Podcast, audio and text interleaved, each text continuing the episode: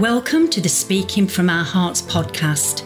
In this edition, we'll be talking about many aspects of life, particularly health, relationships, and wealth related topics, all from a heart centered approach. Your host, Paul Lowe, has a long and successful history of helping others through his coaching and mentoring, as well as his many charitable initiatives. He's been responsible for positively impacting thousands of people's lives, particularly young people from challenging backgrounds. Paul is the author of the books Mastering the Game of Life from Pain to Purpose and Speaking from Our Hearts. Welcome, listeners, to this Speaking from Our Hearts podcast episode where I'm very pleased and honoured to be interviewing a lady all the way from the United States of America, a lady by the name of Kristin Johnson. Um, and Kristin will be talking to us about um, social media and under the very curious and almost thought provoking title of Ain't You Got No Manners? So, Kristin, a very warm welcome to you. Thank you, Paul. It's a pleasure to be speaking with you uh, from across the pond, as it were. And also, I loved your book, uh, "Speaking from Our Hearts." That was quite the quite the achievement you had, and very honest and authentic and open with not only your story and how it came about, but all the stories. And I love the wow moments Thank you. I really appreciate that because that's something I am looking to to roll out um, um, in, in, into the world on a global um, sense. Because I think the thing is, Kristin, and this is the fascination for me really to have this uh, this podcast conversation with you, because obviously the social media is so powerful in our worlds today, and you know whether you're a bit more, dare I say, and how's this for a label, old school like me, where you're a bit mm, okay. Um, isn't social media, don't that belong to young people and all these kind of stereotypes? So, um, but you know, irrespective of that sort of limiting belief and that label, christine the, the point, just hopping back to what you said about speaking from our hearts, my mission um, is actually to get to a place where, where people will speak from their hearts, whether it's through a podcast, whether it's through a book, because I think we've all got absolutely invaluable messages to share with the world. You know, some of those are the quiet person, one to one, just having a natter, unburdening themselves because of something that's causing them a problem, or, you know, somebody that's got a really earth shattering message to proclaim to millions. To me, the principle right. is still the same. Mm-hmm. I agree. So, if before we open up the uh, the conversation, uh, Kristin, if I can just, for the, the, the benefit of the listeners, give a little bit of an insight into uh, some research that I've found on social media, because there wouldn't be any other way to do it, would there, in the context of this yeah. podcast? And it says Kristin Johnson is a prize winning, prize finalist writer, blogger, ghostwriting stroke creative writing consultant, screenwriter, and editor a graduate of the former Master of Professional Writing program from the University of Southern California. She has published stroke collaborated on seven books. Her current book, Ain't You Got No Manners, has been called The Bible for Social Media. So I think a very good starting point, uh, Kristin, would it not? Tell us about your latest book, Ain't You Got No Manners? Well, well, thank you the title, uh, my editor came up with the title, and it really, because my editor is from Texas, and so that's sort of a little bit of Texas flavor, but I think it grabs people's attention. As you said, it's provocative. And really, it came about because I had worked on an etiquette book uh, previous to this, and then for whatever reason, life intervened timing, whatever, it just didn't take take off or get off the ground. And years later, my editor and I were, uh, of course, going through our files, and she found it in the proverbial drawer.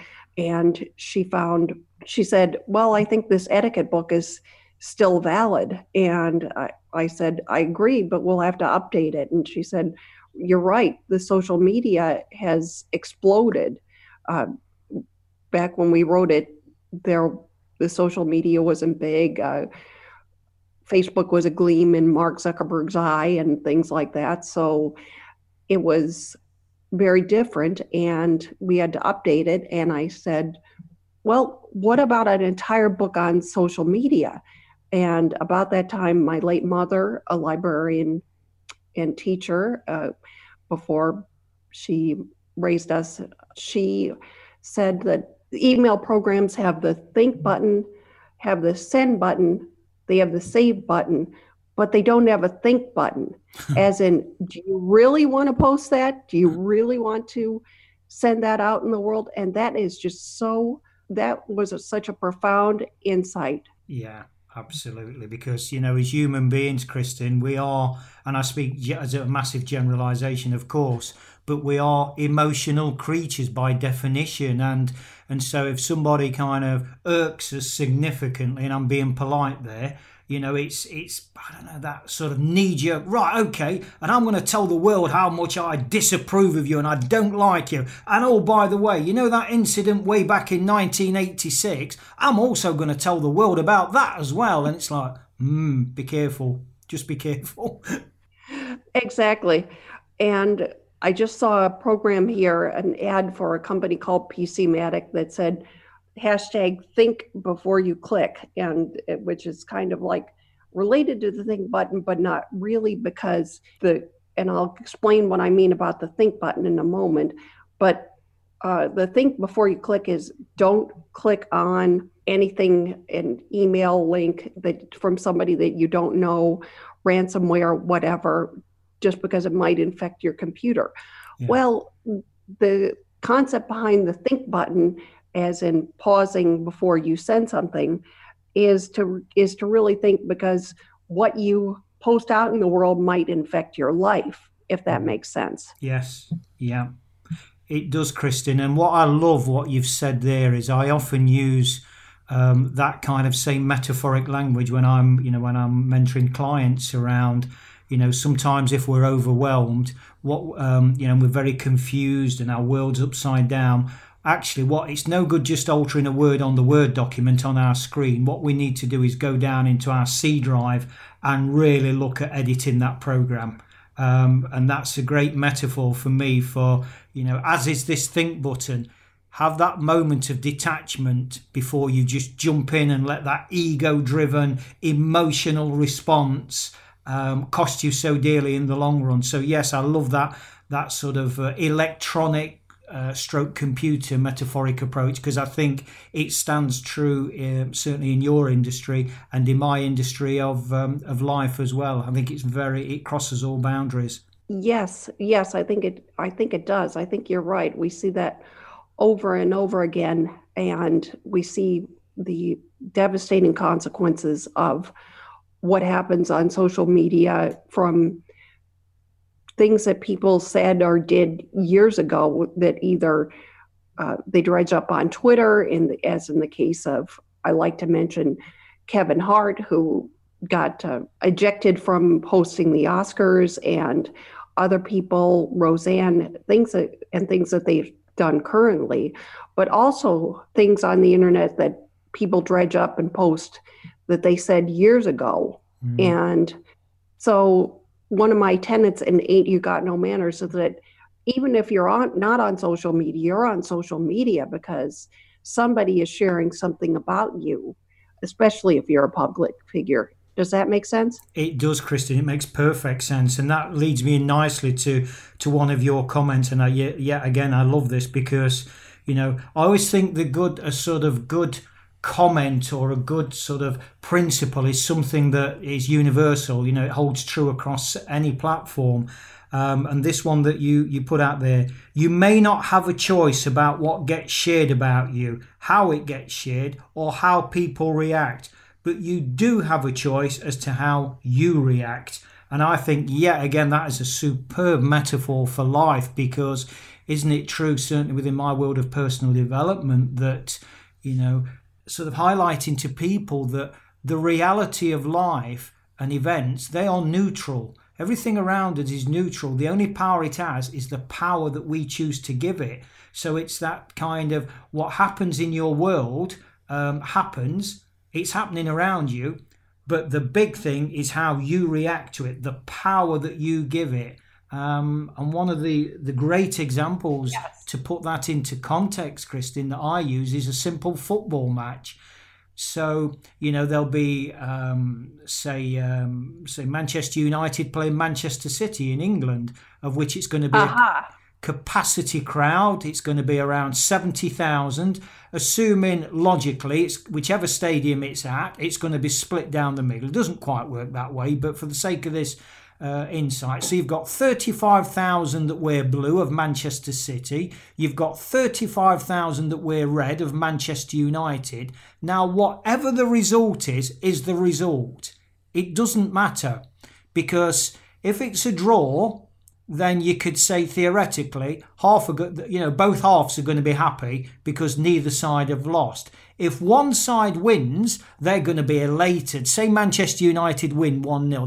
35,000 people are going to be absolutely elated. The other 35,000 blue people are going to be exactly that blue.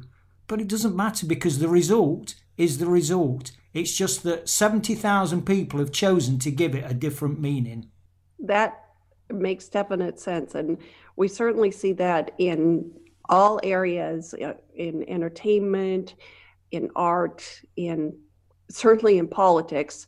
I mean, of course, uh, the world, the time that we live in with politics, especially with social media and the way that it uh, pretty much whips up the conversation into a frenzy, is is definitely interesting. So it's worth remembering that uh, yeah, yeah, exactly. We all have a different interpretation. We all have a different uh, point of view, no matter what side of the spectrum you're on. And that leads me to a story that I talk about in the book.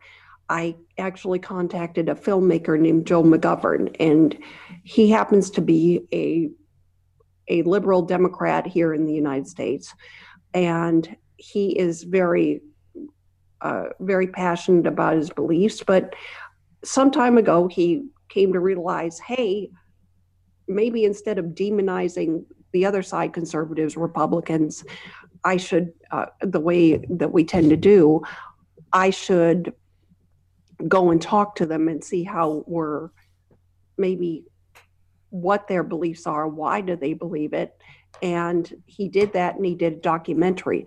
Now I know that um, you have people that are very passionate pro and con about Brexit. You have, uh, obviously, in the United States, you know, uh, President Trump, there's plenty of opinions swirling around that. But, the, and I'm sure other countries definitely have disagreement worldwide, although there are some countries where you're not permitted to disagree. I think North Korea would be one of them. But certainly you have all kinds of debate and this tendency to view the other side as evil. And so, what I think Joe McGovern did was very, very admirable. And even though he may not necessarily agree with the people he interviewed for his documentary, he came away with a new respect. He was able to ask them questions and have that kind of old fashioned debate that's gone by the wayside recently. And what happened and I interviewed him via email, and he said, you know, if you're interviewing, if you're getting upset with someone on Facebook, you know, say, uh, why do you think that way? This is how I see it. Does it seem that way to you? And that may not always be the best forum to do that with Facebook and social media, but and some people may not want to do that you know for fear of expressing their opinion reprisals online online attacks and so forth. So it's really very difficult to be authentic sometimes but i think that sometimes it's just worth trying to pause and remember that we do have different interpretations. Mm. Oh, does that make sense? It makes perfect sense. Absolutely. Yeah, absolutely. So, did you have a aha moment, Kristin, that caused you to take on the social media cause? You mean a, You mean a wow moment? A wow. Well, yeah, absolutely. Thank you for that. yeah. Okay. Back to the book. Yeah. Thank you for that. Uh, a wow moment. Aha. Yeah. Whatever the uh, most um, appropriate terminology is. Yeah. I think it wasn't one thing really. I think it was a collection of things. I think it was a collection of remembering over the years things that I'd said uh, out of uh, that pro- that I probably shouldn't have said on email or social media, although rarer on social media because I tend to keep it pretty tame. But it was just a collection of seeing family and friends and things like that. Well, mostly friends. Uh, and their experiences with social media and I do have two young people in my life, my niece and my nephew, and seeing how they react to this technology is and and they've been really amazing in terms of opening my eyes to how the social media is affecting the kids and how they view it and so and so on. And so it really wasn't one thing where I thought thought oh aha this bad thing happened to me on social media or I made this mistake on social media or someone else made this mistake on social media. It was just accumulation, cumulative, looking at everything and just seeing the big picture. Mm. Yeah, I understand that because I think, uh, you know, when we talk about eureka moments in life generally, Kristin, I think there's very few of us that if we're if we're truly honest, have those massive sort of blinding lights, those eureka moments, as you quite rightly allude to there. It's usually a little bit of this, a little bit of that, a little bit of the other, and all of a sudden, okay, I'll I'll act upon this. Exactly, because I don't think, other than really really blinding epiphanies that sort of smack you upside the head, they most people come to awareness through a lot of experience and a lot of observation and some of it may be subconscious that we're mm. that we're processing but somehow we come to it without realizing how and then and then the back uh, we we connect the dots. Yes yes i agree with that. So have you personally experienced any social media gaffes? Let me think about that for a moment. I uh, you mean you mean that I've done, or that or that I've seen other people do? Well, both really, Kristin. Um, if we could, you know, um, it's always interesting. Obviously, while we've got the guest on the spot, so to speak, to uh, um, you know, to to dig down and uh, and see if there is any sort of personal angle on that. Well, I haven't done anything that I would consider oh oh my god epic fail or any anything like that. Mm. I mean, for me, mostly mostly it's been well there's well there's one thing that i can definitely say that was a that was kind of not a not an epic fail but a warning light. And it was sort of i was at a conference i was at a writers conference and the everything was so exciting and i was so intrigued to share all the insights from these incredible authors and speakers and the people that I attended the conference with and the instructors. So I would post on Facebook where I was, what my location was, in addition to, because you know, on Facebook, you have the check in location, things like that. And a lot of people do that. But somebody in my family told me, hey, you probably shouldn't do that because the criminals are can know that you're away. They'll suspect that you're away or so forth because they do surf the web for that kind of that kind of thing. They surf the web for people who are going to be on vacation and they check social media and so and so on.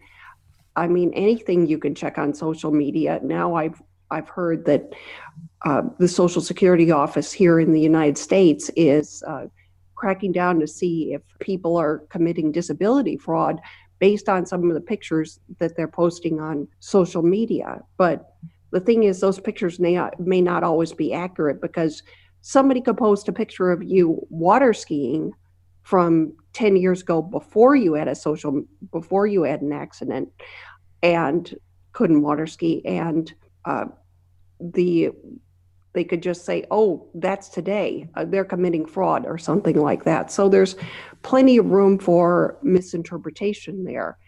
But I kind of learned that not to post, really post my location unless, especially if I'm out of town. Mm.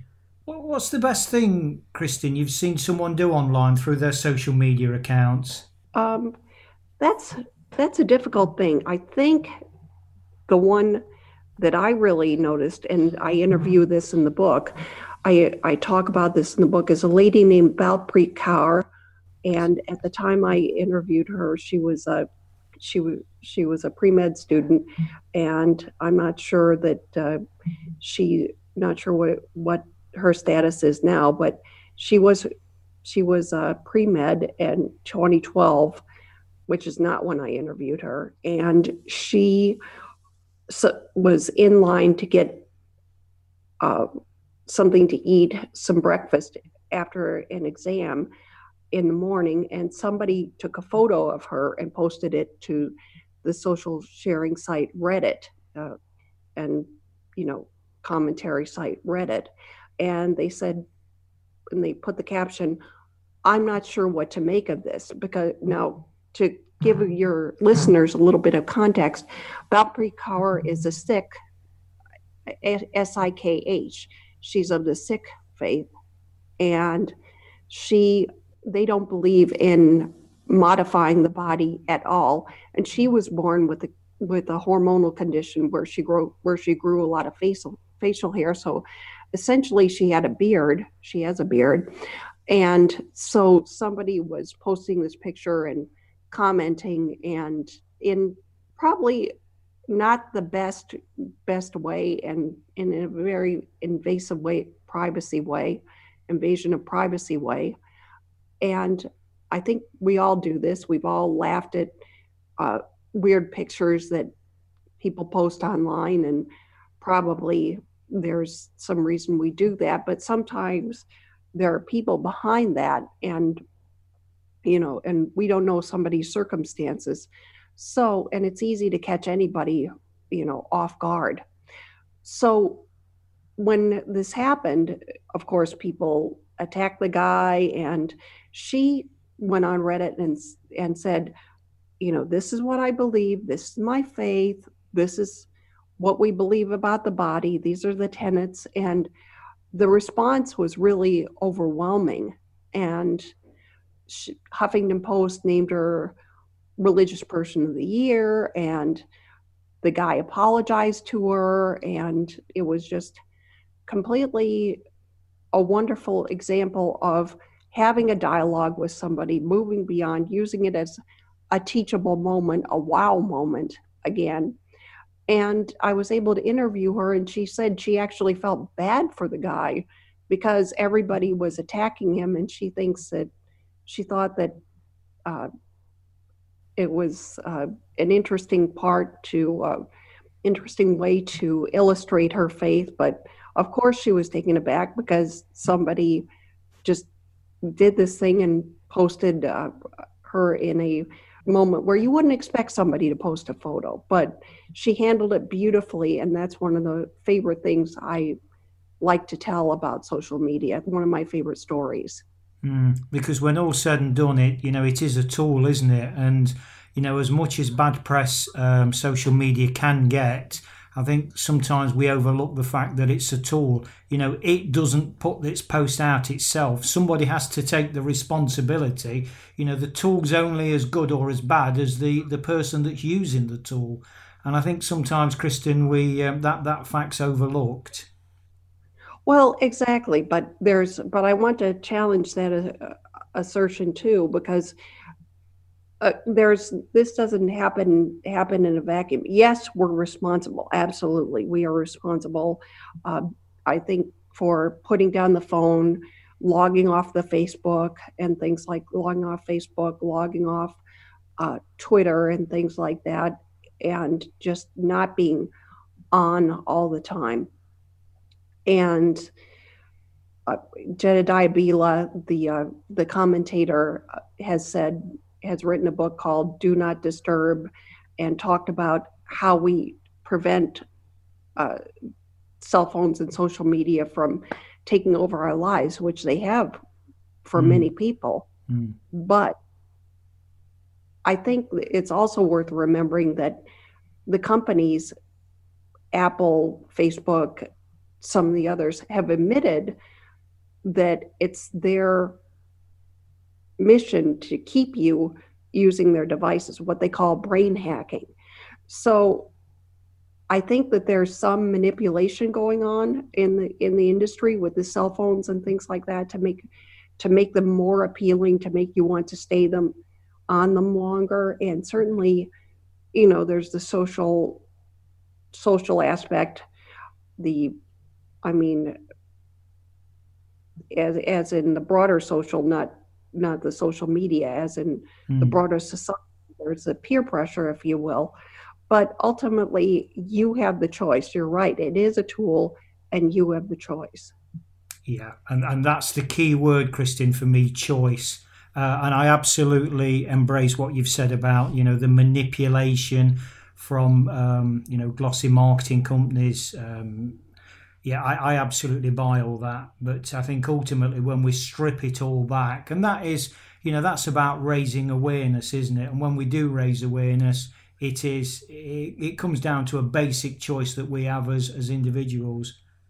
Right, because we do have free will, and we do have, um, and cell phones do have do not disturb settings and off buttons, and obviously, you know, if it's an emergency, it's and there aren't hard and fast rules. I mean, some of these aren't hard and fast rules like, oh, you should never be on your cell phone at the dinner table. Well, uh, that's, I think that there's kind of a medium between um, everybody being on their cell phones and nobody talking to each other, which is something I have seen. I don't know if you personally have seen that where you live, but I've seen it, and uh, and it's uh, always amazing to me.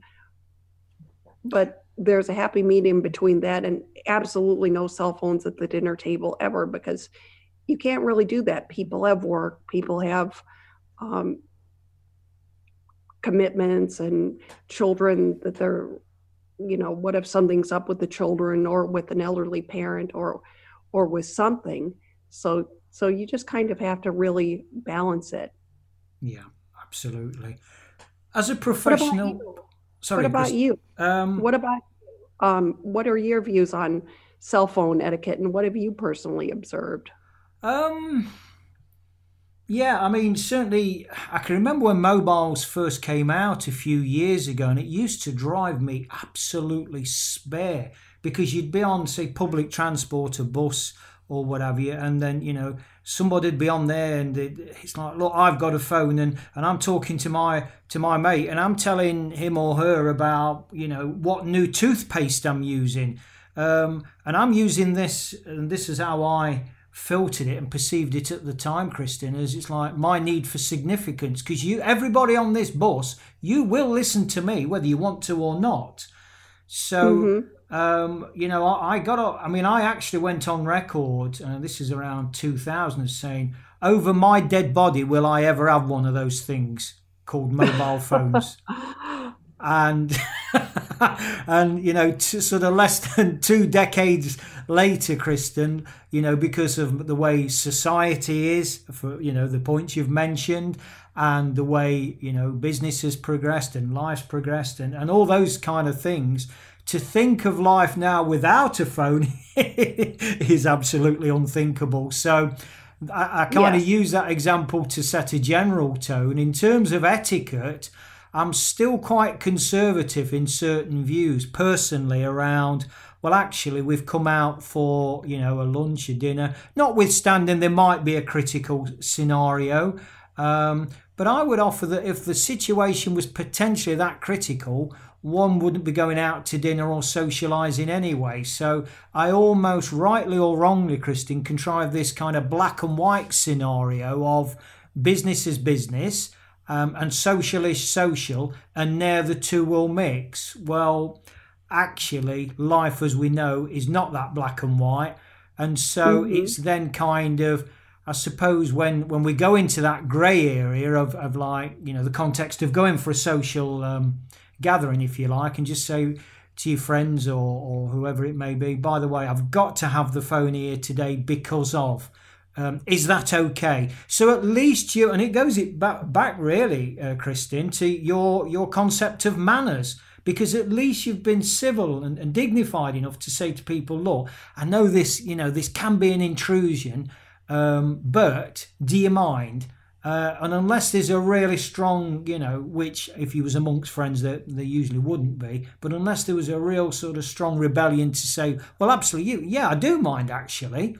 Um, so yeah, I'm kind of a bit conservative, really, where uh, where that's concerned. But, but it just it goes, just goes down to consideration and, and awareness, and awareness really, really situation, awareness. We all understand that that work that work intrudes, and we all understand that uh, there, there's there are family demands and things like that, and emergent emergencies. For example, uh, you know, if you're taking care of an elderly parent and, and something's something's really critical, or it, or if uh, you're you're a caregiver at all and you just need to be, you know, within reach of the phone. I don't think that many people would would object to you having the phone on the table saying saying oh it's oh it's my brother it's my it's my child it's my dad it's my mom it's my grandparent whatever whatever the case may be uh, you know i just need to be to be alert and everybody would be sympathetic. I mean anybody with with half a uh, with half common sense or have uh, especially if you're all friends would would be would definitely be sympathetic. So i i think that's i think people understand that. Hmm. as i say i think you know to encapsulate it uh, from from these various perspectives i think it, your your title of your book kristin ain't you got no manners is, is absolutely perfect. It is a question of manners and courtesy. Just to say look you know x y and z is that okay uh, and as you say, most people are not even going to sort of bat an eyelid, but at least you've been civil enough and courteous enough to say, look, this I'm expecting a call, or whatever that situation may be. Mm-hmm. So, as a professional writer, what do you feel it is, Kristin, it makes you qualified to give advice and information on how to use social media? That is a great question because I'm not a psychologist or or a um, or an IT professional, but I am a an observer, a very a very keen observer, and you know I, I would leave. I would definitely leave a lot of the um, you know psychological or so forth um, legal and technical aspects to to some of the professionals and i would direct people to you know, really, really wonderful work on the subject, like uh, Parent Alert, which is uh, Nadia Sawalha, and I'm I'm blanking I'm blanking on the co-authors' names, but uh, Will Geddes, Nadia Sawalha, and I will and I will remember in a minute. But that's a wonderful work that I refer to uh, in terms of uh, if anybody is interested as a parent in terms of security and how to keep your kids safe. It's a wonderful it's a wonderful tool, and also I would refer to uh, Marc Goodman's book Future Crimes, which is an excellent book for internet security and so forth. So, so I think that I I'm a researcher. I'm a research as a writer. I'm a researcher at heart, and if I don't know the answer, I can definitely provide, I can definitely research and point people to the answer. Mm-hmm. So I guess roundabout is is I'm a commentator and I'm an observer. Kristin, you've publicly refused to use the Facebook app. Why is that? Well, I think that I think that it's uh, it's a distraction on the phone for one. It it's definitely you know you you would be tempted to use it all the time but my main mm-hmm. concern is security and by by that i mean that it's listening to you and you can have the facebook app on and even if you're not really actively using it it can listen to you, listen to the music you're you're listening to, and uh, recommend things for you. And it's just really uh, a safety issue. And I just came up with that, remembered that uh, book, Parent Alert How to Keep Your Kids Safe Online. I reviewed it for Amazon. It's by uh, Will Geddes and TV security expert and TV presenters in Britain, Nadia Sawalha and Kaye Adams. So it's an excellent book. And anyway, with the Facebook app, I would just the same reason I don't have an Alexa. It's just a security issue because I know that people that have an Alexa and love an Alexa, I'm just not sure about all the data that's stored on there or where it's going. Or I've heard of things that happen on Alexa where somebody keeps ordering something, a child keeps ordering a bunch of things, and you know, it's it's just very easy to trade this uh, convenience for for our security. And i think it's probably a delicate balance. We're being monitored all the time anyway and we're being tracked and to a certain extent we've bought into that but you can limit what's what you do and what you allow. Mm, definitely. Disappearing messages christine what's your, what's your thoughts around disappearing messages do they truly disappear or are they are they still somewhere even though we can't see them are they still somewhere out there? Well uh, that's a great question too. And uh, i don't know if you have a lot of experience with snapchat or any of those apps do you? No i don't christine no.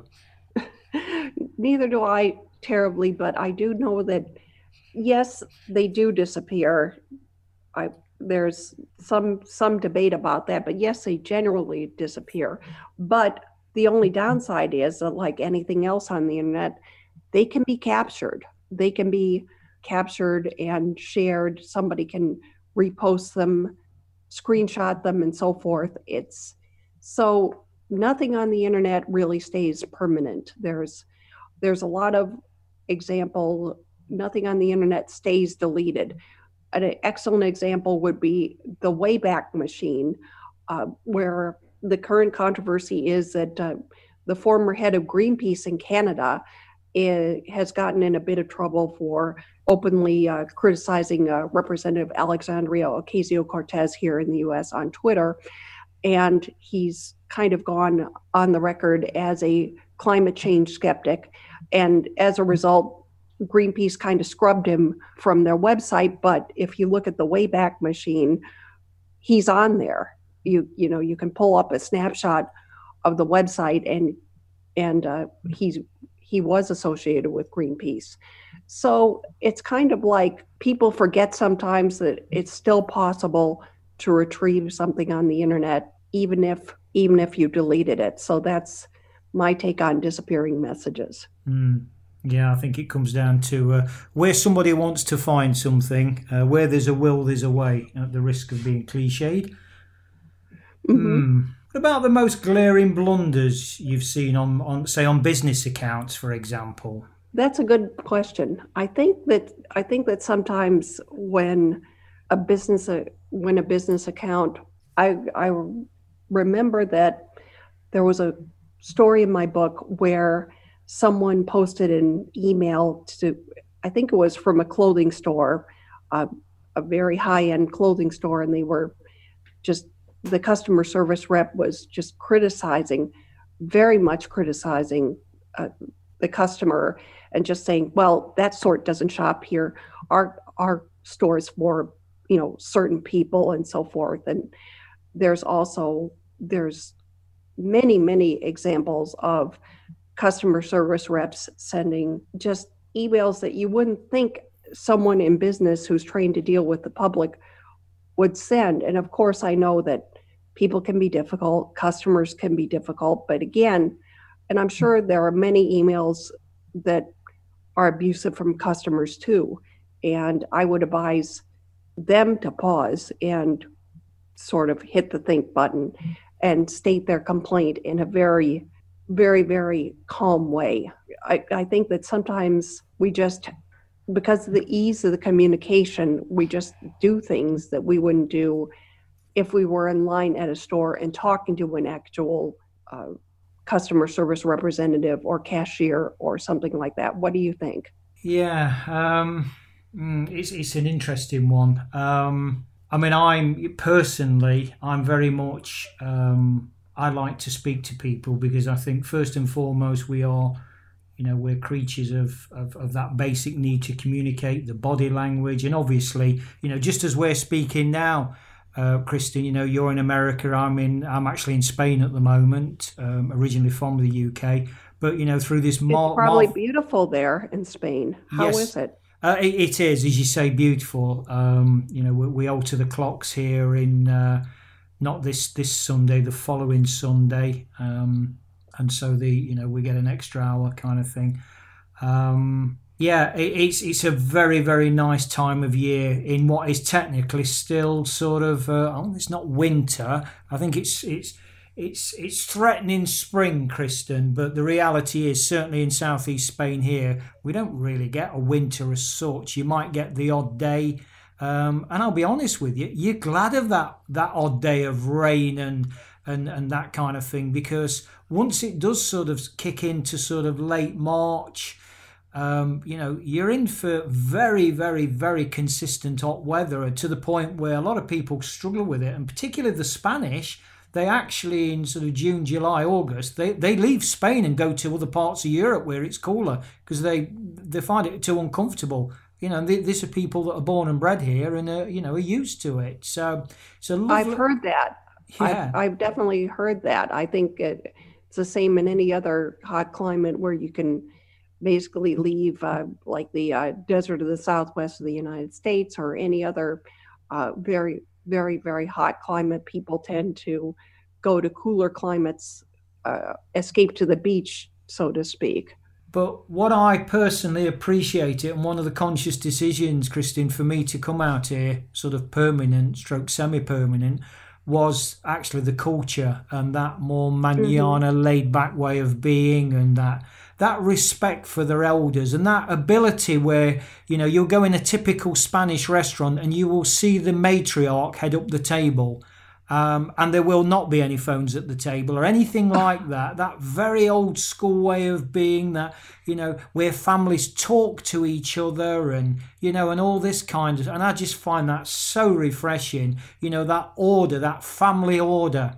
And I think, you know, that has been lost. And, uh, you know, I wouldn't blame mm-hmm. social media necessarily for that. Um, I think it's impinged upon it somewhat. But yeah, that's one of the things that, um, you know, I do appreciate the, around the Spanish culture, you know, not just the weather. It, it is, as you quite rightly say, a beautiful part of the world. Well, you, uh, I'm, I read in your, I read in your book. I mean, I think, I think that's something that you, you value. I think that you learned to value from, from growing up.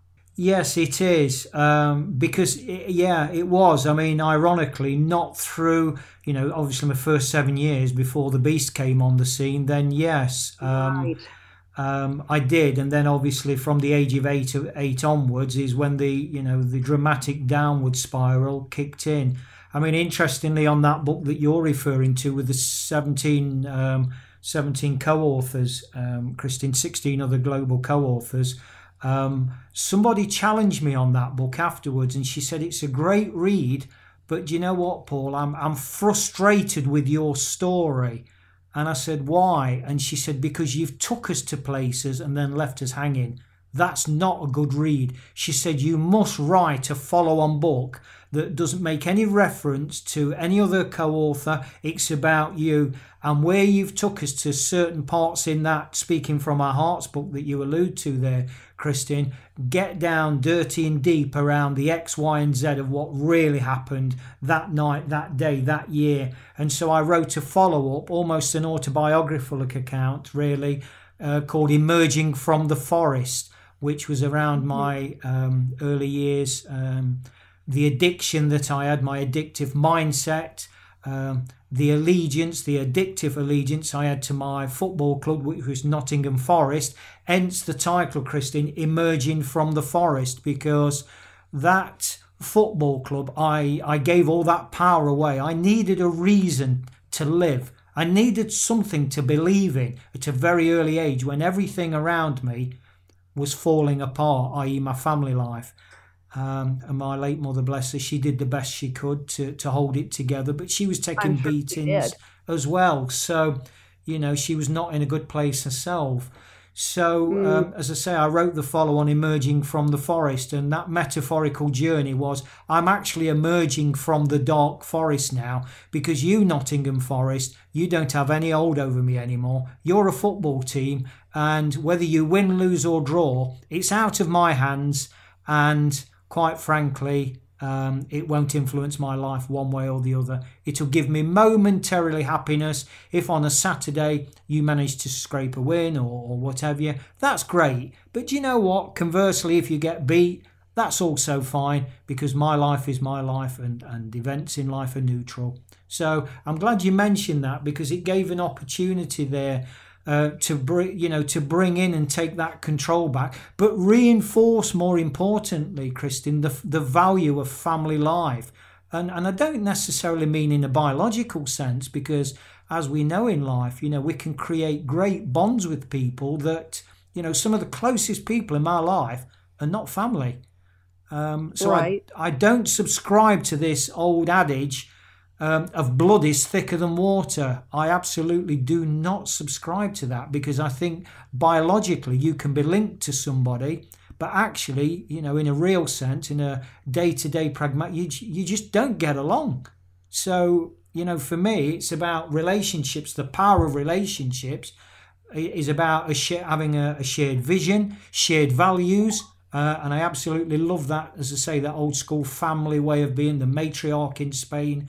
So yeah, a bit of a long-winded answer, Kristin, but hopefully that answers the uh, the uh, the question.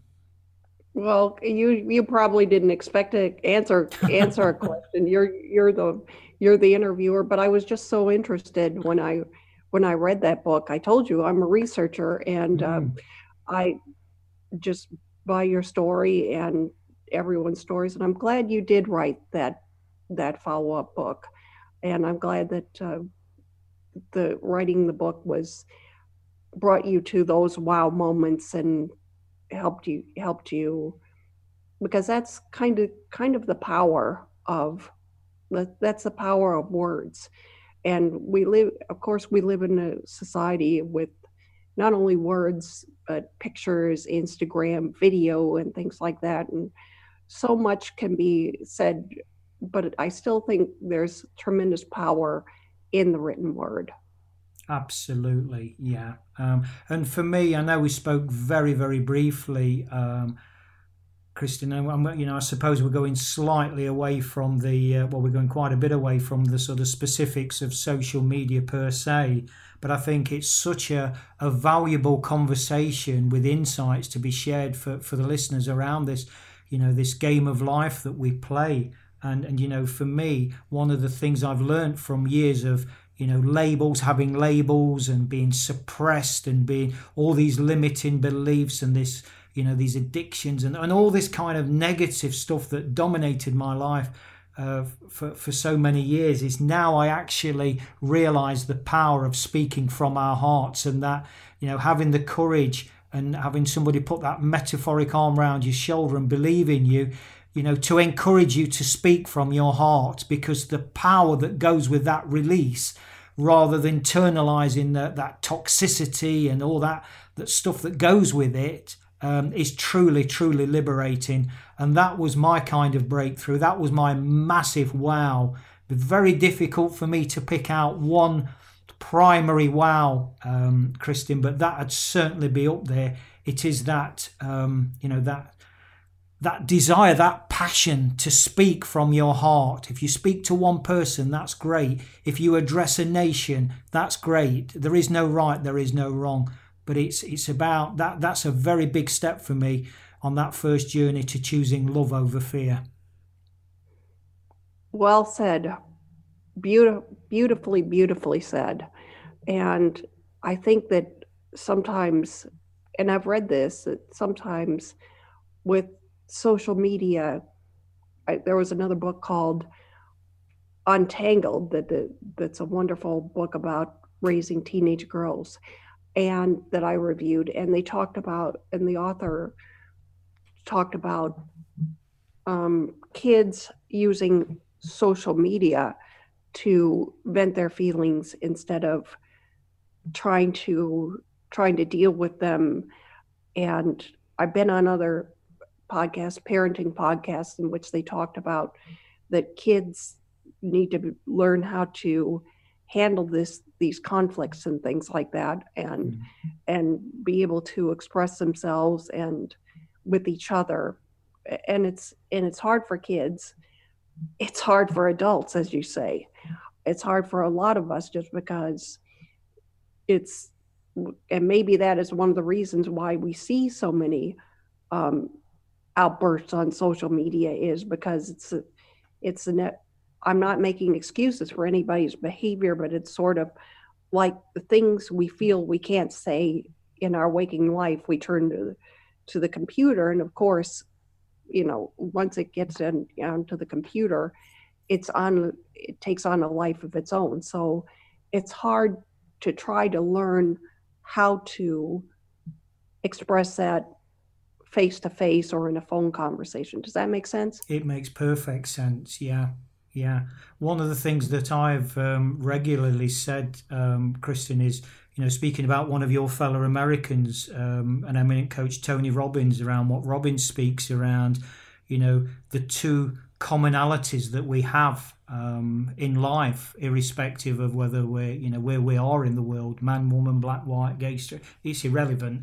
Um, but you know that I'll never, I'll never be good enough, and I'll never be loved. Um, and that fear of losing love if we are. I would love to have a conversation with Tony Robbins and challenge him and say, do you know, I agree with both of those, both from my own personal experience and the countless number of people that I've spoken to over decades, Kristin. But do you know what? I'd throw a third in there. We need to be heard. Everybody needs to be heard, and we need to be heard by speaking from our heart because that is where the healing takes place. I I agree, and it's difficult because there are things that you you uh, don't want to say because it, either in a text or whatever because you you don't want to hurt somebody or or cause a cause a conflict or things like that and and it's hard to handle con and it's very hard to handle conflicts. So anyway it's it's difficult but sometimes and this is why people get into trouble with texting and things like that. And of course with autocorrect you say things that you didn't mean to say and you don't have the context of you know facial expressions and things like that. And it's too easy to to overreact to someone but one of the things i've learned to say well what do you mean how do you mean because that was always uh, one of my late mothers and one of her friends ide- ideas is that you can say how you mean because sometimes we are quick to quick to react from our stuff mm. so by way of closing Kristin. I mean, it's been an absolutely fascinating conversation, and I thank you. I thank you dearly for that. Um, but I want you to have the last word. I want you to leave our listeners with one, if you like, to use, you know, um, a reminder you gave me about the word wow. So thank you for that. um, what would be your one, if you could pick one, maybe you can't, Kristin, but what would be your one sort of massive wow, your parting shot to listeners in, in the context of, um, you know, the hashtag think?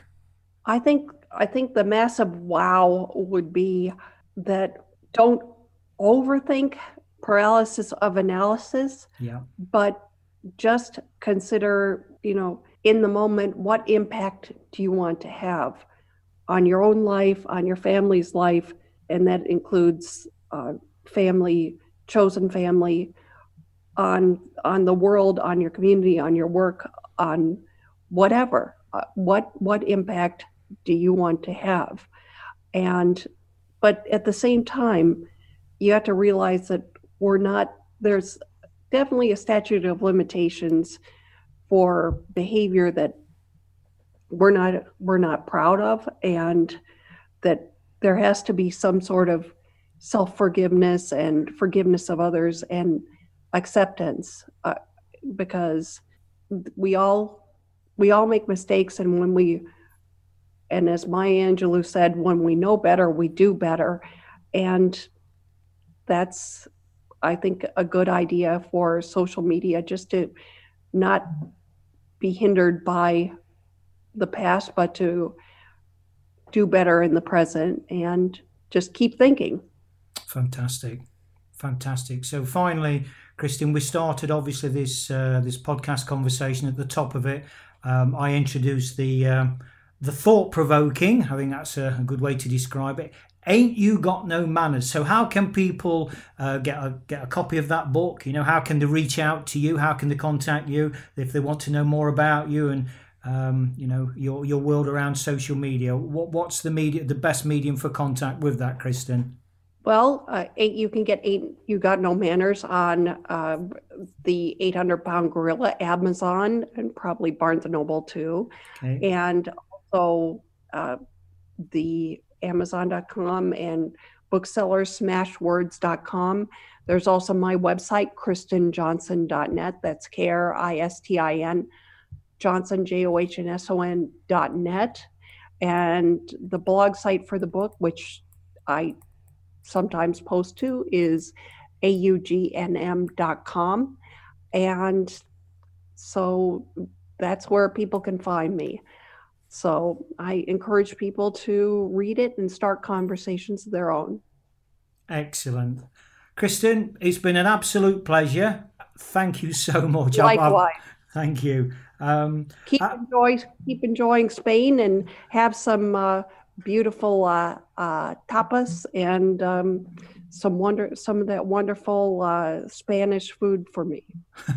I'll certainly I'll certainly do my best. Uh, so there you have it, listeners. And I want you know to reinforce. Um, I think it's an absolutely amazing title, and I just want to you know I just I just like saying it because I think it's fantastic, and I want to leave you with this. Um, for me, this wow, um, and it is. Ain't you got no manners? Hearts, helping everyone achieve results towards success.